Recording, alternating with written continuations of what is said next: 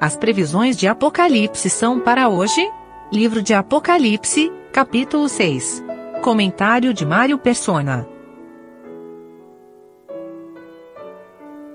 Recapitulando a, o que nós vimos até aqui, até o capítulo 3 de Apocalipse, é as coisas que tem visto, tens visto e as que são. E quando o Senhor fala para João, ele fala: escreve as coisas que tem visto, as que são e as que depois dessas irão acontecer. Então, Apocalipse até o capítulo 3 foram as coisas que ele viu, ou seja, o Senhor revelando a ele, depois as coisas que são, que é o período da igreja da qual João, aqui na terra, estava fazendo parte naquele momento. Que daí vem as sete cartas às sete igrejas. O capítulo 4, depois dessas coisas, ele começa desta maneira. Então, são as coisas após o tempo da igreja, após o tempo uh, das coisas que são. E, e já é um cenário no céu. Ele sobe e vai observar agora o que existe, o que está acontecendo no céu. E ali nós vamos, nós vamos, os capítulo 4 e 5 são, a cena fica restrita ao céu. Uh, no capítulo 5 nos fala de um livro escrito por dentro e por fora, selado com sete selos. Esse livro, uh, a gente viu a semana passada, seria como um, um processo, um processo judicial, e lá dentro está tudo o que deve estar, tu, todas as acusações, as sentenças, as possibilidades, está tudo lá. E aqui, no capítulo 6, agora, a cena volta para a terra, mas a igreja não está mais na terra, ela foi tirada no arrebatamento, uh, no final do capítulo 3. E esses selos desse livro que aparece no capítulo 5, os sete selos, vão começar a ser abertos. Primeiro vão abrir os seis selos aqui no capítulo, capítulo 6, e o sétimo selo vai ser aberto no capítulo 8. Esses selos são juízos, juízos de Deus endereçados à terra, uma vez que o homem rejeitou totalmente Deus, então haverá juízos agora lançados sobre a terra. E é importante nós entendermos que, enquanto a igreja estava aqui na terra, ela sempre foi uma estrangeira, uma peregrina na terra, ela não tinha nada a ver com a terra. A igreja é celestial, na sua origem e no seu destino. Ela veio do céu, por assim dizer, porque é uma, é uma obra que o Espírito Santo, vindo do céu, formou aqui na terra o corpo de Cristo para depois levar essa mesma igreja, ou no corpo de Cristo, ou a noiva do Cordeiro, de volta para o céu. Ela vai aparecer de novo como noiva no capítulo 19 de Apocalipse. Mas enquanto isso, ela não aparece mais. Aqui tudo tem a ver com a terra, com os habitantes da terra e agora também com os que irão crer nesse tempo de, de grande tribulação que é o período em que o Espírito Santo não está mais na terra, e num determinado momento desse tempo, que são duas partes basicamente, são os sete anos, a, a sétima a semana de. a última semana, Septuaginta, Septuaginta, é isso que fala? Assim que fala? Septuagésima semana de, de Daniel, é a última semana da profecia de Daniel, capítulo 9. E aqui, então, a, as coisas se passaram na terra e o caráter das pessoas que vão se converter na terra, haverá judeus que se converterão, passarão a pregar o evangelho do reino, anunciar que o reino está para ser estabelecido, que o rei vai voltar, o mesmo evangelho ou semelhante ao que João Batista pregava, e a perseguição que eles vão sofrer é um pouco diferente daquela que os mártires cristãos sofreram e continuam sofrendo hoje. Os mártires cristãos, eles sofrem por causa, obviamente, da rejeição que os incrédulos têm de Cristo, contra Cristo. E descarregam toda a sua angústia, toda a sua ira, toda a sua, a, a sua raiva nos cristãos, naqueles que professam, professam o nome de Cristo. Mas lá no, durante Apocalipse agora, nós vamos ver mártires também, porém o caráter deles é diferente, porque eles moram na terra, a esperança deles é terrena, como era do, de Israel no Antigo Testamento, e Cristo estava para voltar para reclamar o que é seu, ou seja, para estabelecer o seu reino na terra.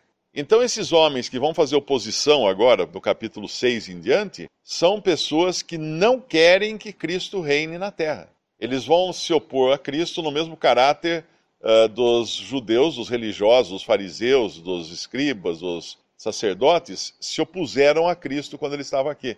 Eles diziam: Não queremos que este reine sobre nós. E Cristo vem tomar posse da terra porque a terra foi criada para ele. Por ele e para ele todas as coisas foram criadas. Ele vai tomar posse. Então eles não querem realmente abrir mão disso. E agora Deus vai julgar esses que habitam sobre a terra. E aí vem esses selos, então, que são selos de juízo que o cordeiro abre no versículo 1 do capítulo 6.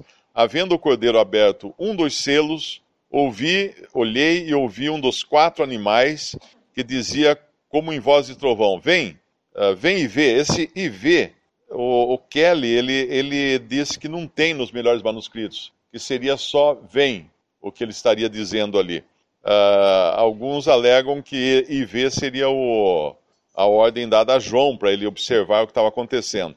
Mas de qualquer maneira, é o cordeiro quem abre um dos selos, e aí os quatro animais são aqueles que nós vimos no capítulo 4, quando disse no versículo 6, e havia diante do trono um como mar de vidro, semelhante ao cristão, cristal, e no meio do trono e ao redor do trono, quatro animais cheios de olhos, por diante e por detrás. E o primeiro animal era, um semelhante, era semelhante a um leão, e o segundo animal semelhante a um bezerro, e tinha o terceiro animal rosto como de homem, e o quarto animal era semelhante a uma águia voando. Esses são os quatro atributos aqui de Deus.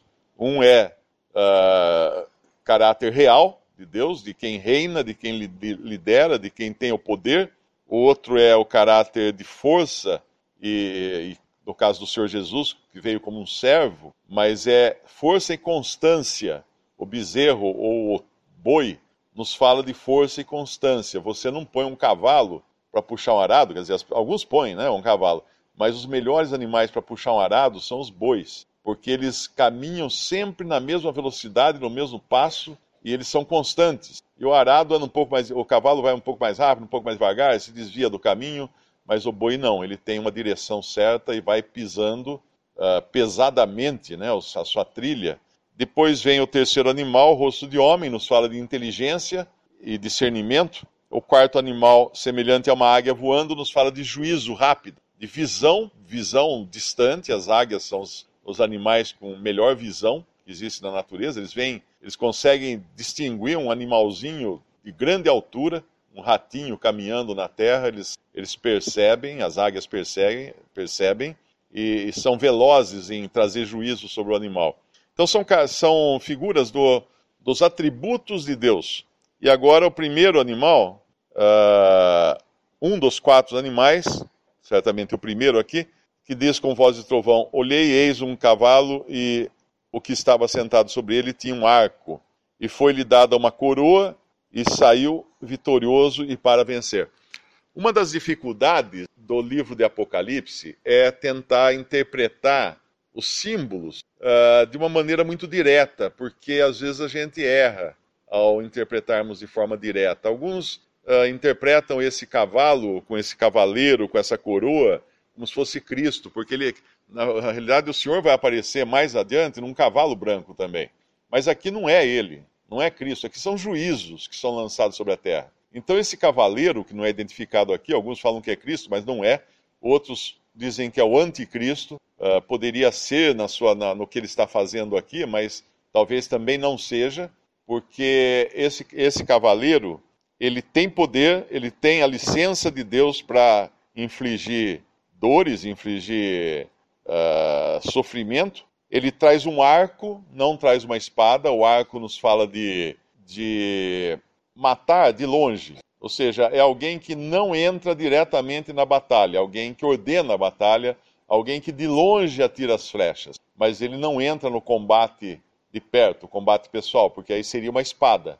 A espada, sim, é aquele que entra em combate direto ele tem a coroa, mas não é uma coroa genuína, não é dele essa coroa. Ele não, ele não herdou essa coroa, ele não tem direitos a essa coroa. Ele recebe a coroa. Tem um, um irmão que ele compara isso aqui como se fosse Napoleão, que não tinha, não era de linhagem real, mas ele assumiu e declarou, assumiu o reino na França e declarou-se a si mesmo imperador da França. Mas ele não tinha sangue real. Então é dada uma coroa a esse, ou seja, é uma pessoa que não tem uma origem uh, de realeza, e ele sai vitorioso e sai para vencer. Ele é um líder. Agora, quem seria essa pessoa? Não, acho que não cabe a nós aqui uh, interpretar isso, porque os, os, o remanescente de, de, convertidos, de judeus convertidos que, que vão viver nessa época, provavelmente eles vão entender quem é essa, quem é essa figura, porque que Deus vai enviar. Uh, entenda que todos os juízos aqui são enviados por Deus. Não são coisas que de si mesmas uh, elas se apresentarão para fazer alguma coisa. Pode, elas podem até pensar que estão agindo na sua própria vontade, mas é Deus quem libera, Deus que abre esses selos e solta esses juízos sobre a terra, para que ao nome de Jesus se dobre todo o joelho dos que estão nos céus e na terra e debaixo da terra, e toda língua confesse que Jesus Cristo é o Senhor, para a glória de Deus Pai. É, isso está em, acho que é Filipenses, eu estou lendo, eu lendo o quadro de longe, a letra é pequena. Filipenses 2. Uh, ah, no, no, final, como o irmão falou, todo, tudo, tudo e todos vão reconhecer Deus, a justiça e Cristo como Senhor absoluto sobre tudo. E aqui, uh, nessa, nessa sequência de juízos que vão cair, são, são quatro, quatro, quatro juízos, depois uh, quatro selos relacionados aos quatro animais, e depois os outros selos. tudo aqui a gente olhando de cima, de uma maneira geral, é uma guerra. A gente vê todas as características de uma grande guerra. Primeiro tem o, o que sai para lutar, vitorioso, para vencer. Existe então uh, o movimento aqui de guerrear. Aí no versículo 2 e 4, uh, 3 e 4, esse outro ca cavalo vermelho, ao que estava sentado sobre ele, foi dado que tirasse a paz da terra e tirar a paz das terras nada mais é do que guerra. Só que aqui tudo indica que é uma revolução já, porque fala que e que matassem uns aos outros, e foi-lhe dada uma grande espada. Isso aqui provavelmente é, é uma consequência do primeiro selo. Entra então uma confusão geral no mundo e as pessoas acabam se, se matando uns aos outros, em revoluções, em, em brigas, em guerras internas, Aí no, no outro, outro, outro selo, no capítulo 5, no versículo 5, havendo aberto o terceiro selo, ouvi dizer o terceiro animal, vem e vê, e olhei, e eis um cavalo preto, e o que sobre ele estava sentado tinha uma balança na mão. E ouvi uma voz no meio dos quatro animais que dizia, uma medida de trigo por um dinheiro, e três medidas de cevada por um dinheiro, e não danifiques o azeite e o vinho.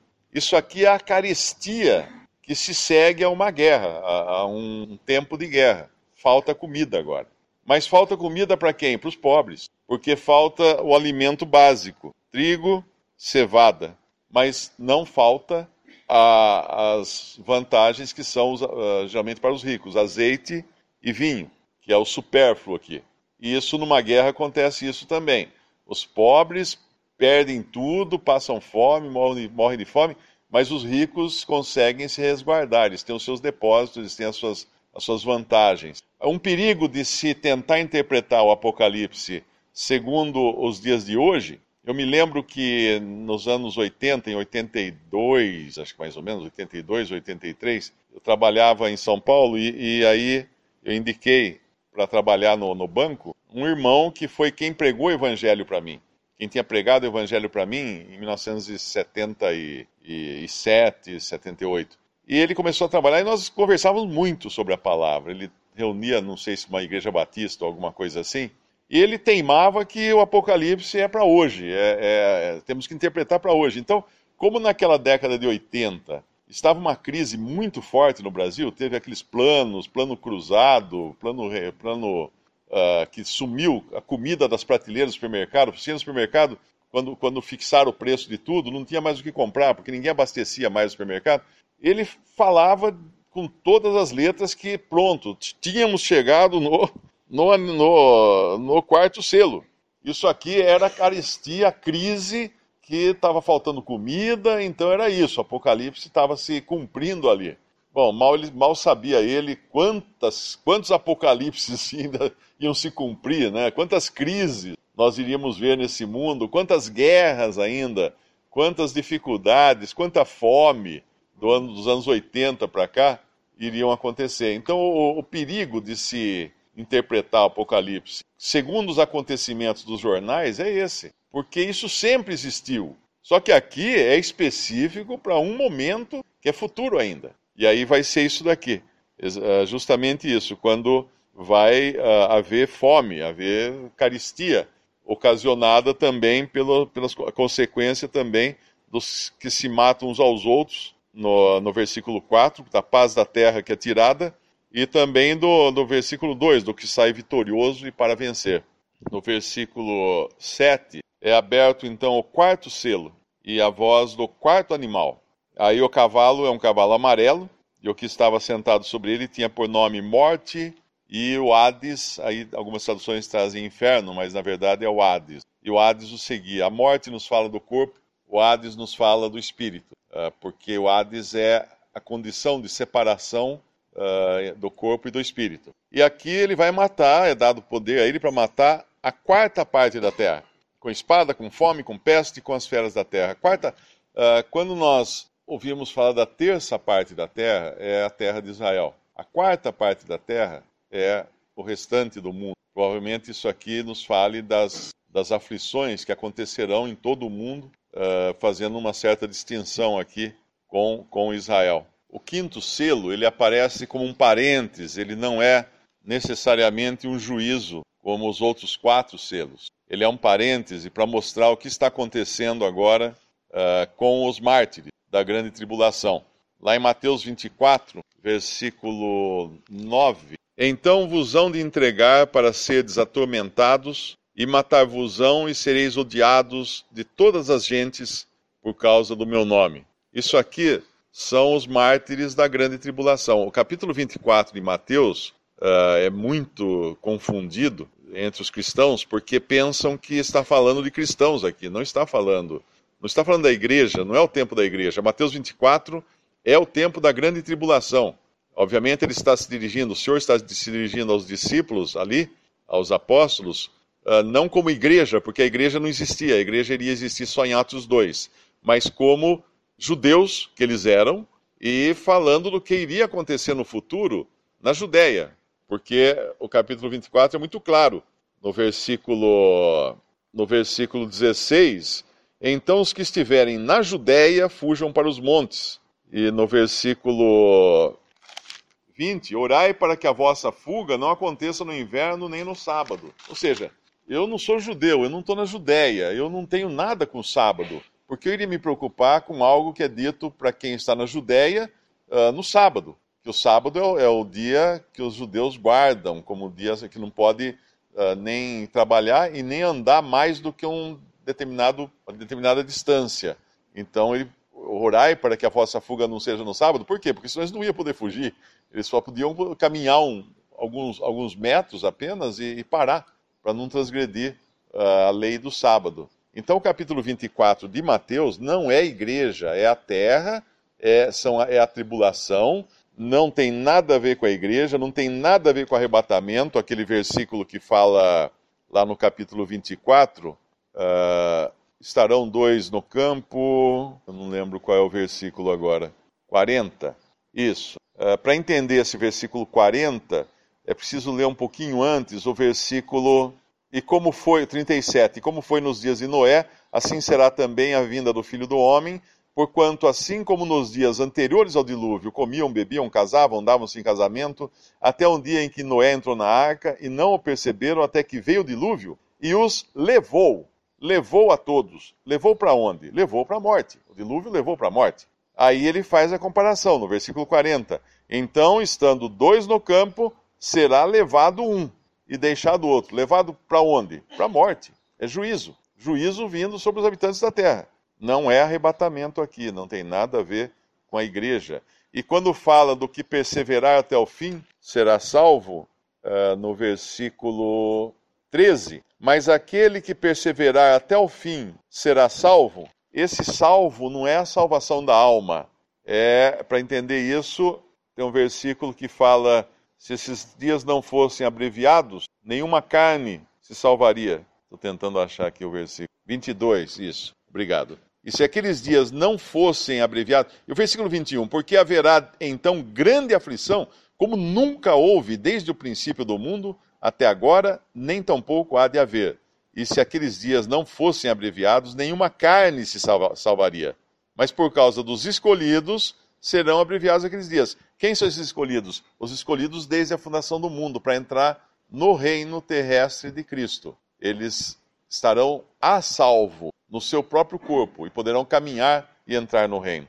Então, lá, quando nós voltamos lá para Apocalipse, nós vamos ver esses mártires, os que vão morrer, clamando no versículo, eles, eles aparecem ele na, debaixo do altar, as almas dos que foram mortos, no versículo 9, por amor da palavra de Deus, por amor do testemunho que deram, ou seja, eles entregaram os seus corpos em sacrifício a Deus. Por isso que eles estão debaixo do altar. Eles foram e Deus aceitou a eles como sacrifício. Mas no versículo 10 mostra também que não tem nada a ver com a igreja, porque eles clamavam com grande voz, dizendo: Até quando, ó verdadeiro e santo dominador, não julgas e vingas o nosso sangue dos que habitam sobre a terra? Obviamente, nenhum cristão iria pedir vingança para os seus oponentes. Pelo contrário, nós vemos o exemplo do Estevão sendo apedrejado, ele pede para perdoar. O próprio Senhor também pediu para perdoar os seus algozes. Ah, mas aqui são é outro, outro caráter. Os que habitam sobre a terra são aqueles que não querem nada com as coisas espirituais do céu. Eles vão se negar a entregar a terra para Cristo. E eles perseguem, então, aqueles que vão testemunhar da vinda de Cristo para reinar uh, sobre a terra. Esses aqui têm o caráter também, hoje na cristandade, seria mais, mais ou menos aqueles que são inimigos da cruz de que fala lá em Filipenses. E rapidamente, o sexto selo, ele é o que a gente chamaria aqui da puxada do tapete. Deus puxando o tapete da terra para nada agora parar em pé. Versículo 12 em diante. Olhei e eis que houve um grande tremor de terra, e o sol tornou-se negro como saco de silício, e a lua tornou-se como sangue, as estrelas do céu caíram sobre a terra, como quando a figueira lança de si os seus figos verdes, abalada por um vento forte. As estrelas nos falam de autoridades, ou seja, todas as autoridades aqui deixam de fazer sentido, deixam de exercer o seu domínio sobre os homens, então a, a, a bagunça é geral agora. Todas as, a, toda a ordem da terra é abalada, os céus e a terra, tudo é abalado, para que não haja mais condições, condições de, o homem parar em pé na terra.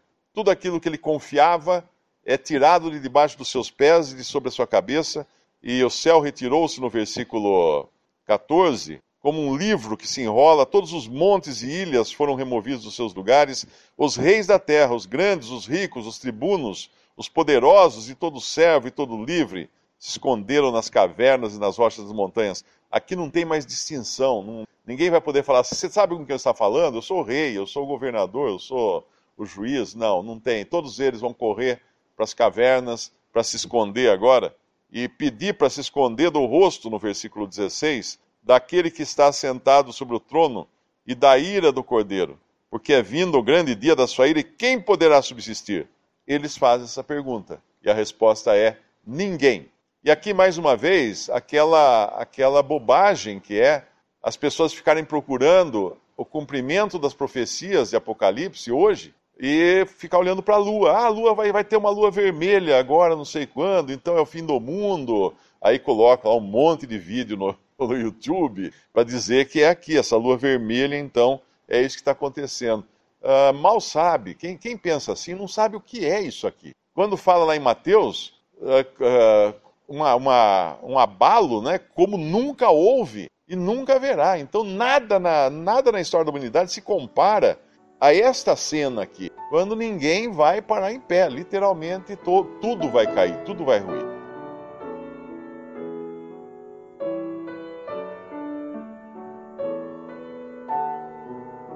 Visite respondi.com.br. Visite também 3minutos.net.